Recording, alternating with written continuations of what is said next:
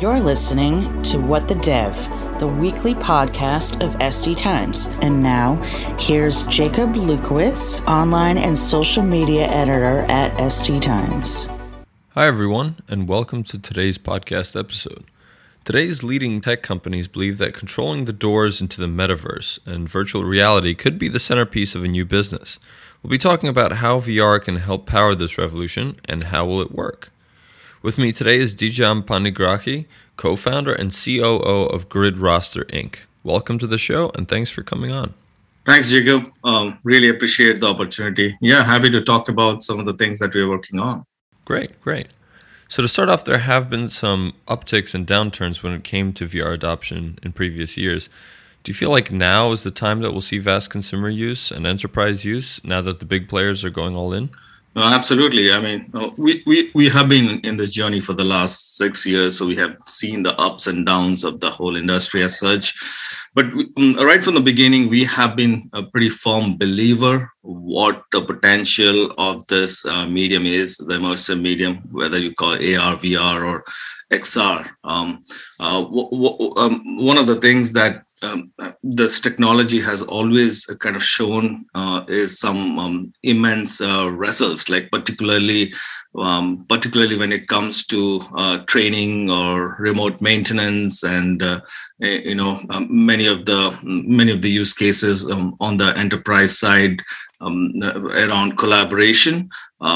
Uh, what, what uh, in the on the early part that we saw was um, you know enterprises did try to kind of uh, dabble with the, all this kind of use cases and some of the early adopters particularly in aerospace defense and automotive so, so show uh, seen some like immense results uh, mm-hmm. but what has happened was um, you know uh, the the relevance was there, but it kind of lacked a little bit of an urgency, which the the pandemic kind of provided that urgency. And now we see uh, a lot of companies who were earlier kind of looking at uh, AR VR as another emerging technology now are actually um, use beginning to kind of put it as a part of the strategic plan uh, to kind of leverage its capability parts of as a part of its digital transformation um, efforts. And uh, and increasingly uh, all these companies are also um, allocating uh, right kind of resources to make that transition happen. So uh, yeah it's been exciting times overall. Um, and with mm-hmm. the with the onset of metaverse um, you know it, it just kind of talks about how the convergence of the physical and and, and the the virtual world going to unlock like um, immense opportunities and immense um, uh, value and that's what mm-hmm. uh, we, we are kind of tracing and that's what we are seeing in the industry right now great yeah it seems like before people would always automatically link VR to gaming. Are you see that there are more broad applications for use of it, uh, perhaps in the enterprise? Yeah gaming has always been the beachhead and you ask us like i mean that's the path we also kind of mm-hmm. took at the at the beginning but we slowly realized that uh, in order for gaming to be uh, enabled and particularly or any consumer use cases for that matter i mean there are a lot of variables a lot of components that was has to kind of fall in place right mm-hmm. for example um, uh, first and the foremost i mean the the the devices themselves become usable and come at a price point where um, you know the, the, the consumer can um, adopt it and be mm-hmm. comfortable kind of wearing a VR device or an AR device. Uh, that that that that would have kind of taken some time, and that's what has kind of happened. And also, in order to in a, in a gaming kind of scenario, you're trying to you know, provide uh, uh, that experiences across uh, different location, particularly in a multiplayer kind of a uh, scenario, and trying to address the latency requirements of uh, um, AR and VR. it it was a it, was a you know, what I say a difficult proposition with what mm-hmm. the current infrastructure is. Uh, so there is an infrastructure um, thing that was supp- supposed to get in kind of place before all that potential unlocks, and obviously uh, one of the critical component is having the right kind of content so the the end user can uh, consume right. So all those variables um, um, needed some time to kind of mature. Uh, but the good thing in enterprise scenarios, all this, what I was talking about, whether it's a content, whether the adoption is done by the end user or the infrastructure being um, available, since enterprise is a much more controlled environment, where the end user has to kind of use a, um, a, particular technology because the job kind of demands it and it provides the value uh, in, a, in a company context. And, uh, and, already, like all these large uh, entities, particularly in, in the, the industrial uh, enterprises, uh, they already had pretty large, um, rich pool of content in terms of the CAD models and some of the digital twins they already had. And the infrastructure was much more control. So we mm-hmm. could see that uh, the technology was able to kind of quickly you know, be uh, in place in the enterprise domain and was able to kind of provide the kind of the ROIs, which then kind of mm, um, made uh, become the basis for um, the the transition that we are beginning to see now. Um, mm-hmm. Just to kind of cite an example, like we work with one of the largest aerospace and defense company in the US. Um, they were able to kind of reduce uh, the, the, the touch labor involved in assembly of an uh, spacecraft um, by almost 85%, which is like unheard of. Like, I mean, those kinds of ROIs now uh, beginning to see that this uh, technology gets deployed in a much larger scale. And that's the transition that's beginning to happen now. Are you seeing that developers are having a hard time developing for all the different hardwares that are out there, or are you seeing some consolidation, um, whether what you know VR frameworks to use within the enterprise?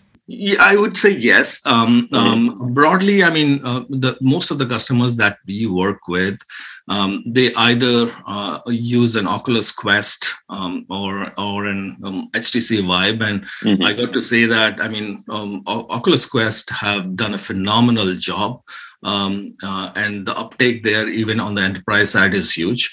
Um, when it comes to mixed reality, right now it, it seems like there is a single consensus. There's a consensus across the enterprise. The, the single um, uh, the single device that everybody uses is Microsoft HoloLens. But uh, we we are beginning to see other players like uh, Bio and others kind of coming into the fray and making their presence felt.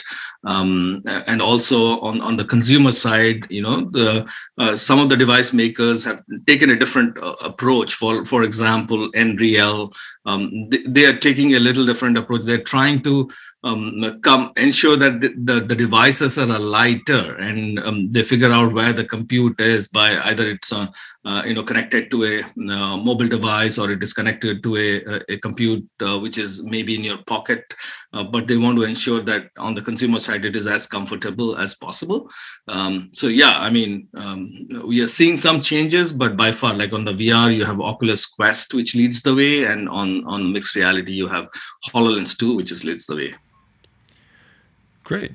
And are you seeing that the big tech companies that are sort of laying this VR framework for the future are they really pushing towards making it easier for developers to develop applications for those VR headsets? Yes, we do. Um, of course, I think I think what what has happened is um, as the ecosystem kind of begins to grow, uh, and uh, players like uh, you know Facebook uh, with their the Oculus Quest or micro, Microsoft with their um, uh, Microsoft Hololens, they, they are uh, beginning to open up uh, some of those uh, frameworks so that the developers can easily kind of create content on top of it. Uh, we are also seeing a concerted effort on part of uh, you know, Facebook to um, um, you know include that whole um, uh, um, the ecosystem in terms of the content developers, the partners, the the software providers, and all. so that's that's a pretty encouraging sign that that we see, um, and also on the on on on the the mixed reality front, HoloLens, they, they basically um, um, laid out a frame framework called Mixed Reality Toolkit, which is a open framework, which um, basically allows any developer and third-party content provider to um, build content on, on top of it and be able to provide, use that framework to kind of provide different services to, you know, different uh, industries. So those, those are mm-hmm. encouraging mm-hmm. signs that we see. And also there is a, there is a movement that is happening on the OpenXR front. The, the, the group, they are trying to define certain standards that could be kind of used um, um, across uh, AR and VR um, uh, um, e- ecosystem. Uh, we, we mm-hmm. also see like some of the players like NVIDIA, they recently kind of announced their Omniverse, and before that, they announced their Cloud XR, uh, which is again, I mean, um, intended for the develop, developer community and the content creators to be able to easily create applications and the content on top of that framework and basically a lot of that backend infrastructure is taken care of by lot, this large entities so yeah mm-hmm. overall it's a pretty exciting time for the overall ecosystem and uh, the large player beginning to kind of open up some of those wall gardens and allows mm-hmm. uh, you know uh, players in the ecosystem to have their play in it it seems like a major point of concern for a lot of people in the metaverse is uh, the security and governance aspect of it very fleshed out right now? Are we sort of at the early frontier of that? Yeah, I, yes, I think a lot of those things are getting defined. Uh, mm-hmm. You know, this is the first time where um, we are seeing um, um, um, um, possibly like the, the the cameras capturing everything around you, like in a 3D environment um, also your behavior what what what you do in the virtual world in a metaverse you know mm-hmm. there, there, are a lot, a lot of ethics and um, you know morals and all those things still needs to be kind of defined uh, there uh, and also from a security angle how that data is getting stored who uses it who has the control over it. I mean all those pieces are also still kind of getting defined.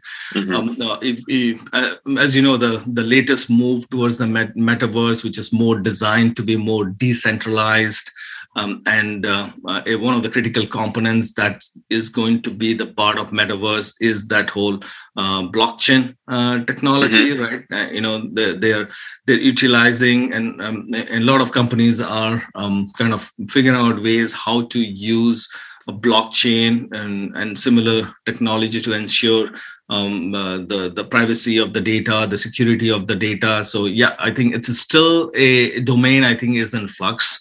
We'll see more and more, you know, certain standards and some certain agreements being kind of uh, put in place. But uh, I would say it's still early days. Yeah, I'm with you on that. Mm-hmm. Would you like to tell our listeners a little bit about what GridRaster does in the VR space?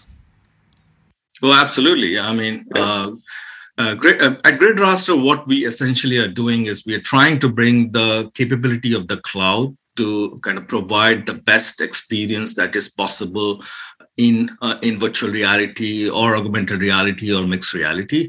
Um, uh, so, um, what essentially, mm, uh, I mean, a lot of this comes from our background, uh, having worked in the the mobile and the telecom world. We have seen how the the whole network, the the devices, and the cloud infrastructure has evolved over the last uh, you know um, ten to twelve years, and we are kind of utilizing some of the insights that we have from that uh, that um, that has happened, and basically what we want to ensure that you know your experience you you could have this immersive experience uh, on even on a low end device, uh, effectively um, uh, the, the the computing that you see today on on this bulky devices uh, and um, a lot of this you know uh, is very limited because um, you know there's only so much that you can uh, uh put in terms of the compute power and the battery on a device uh, which you are kind of which is head on right uh, all that what we are trying to do is um, how can we kind of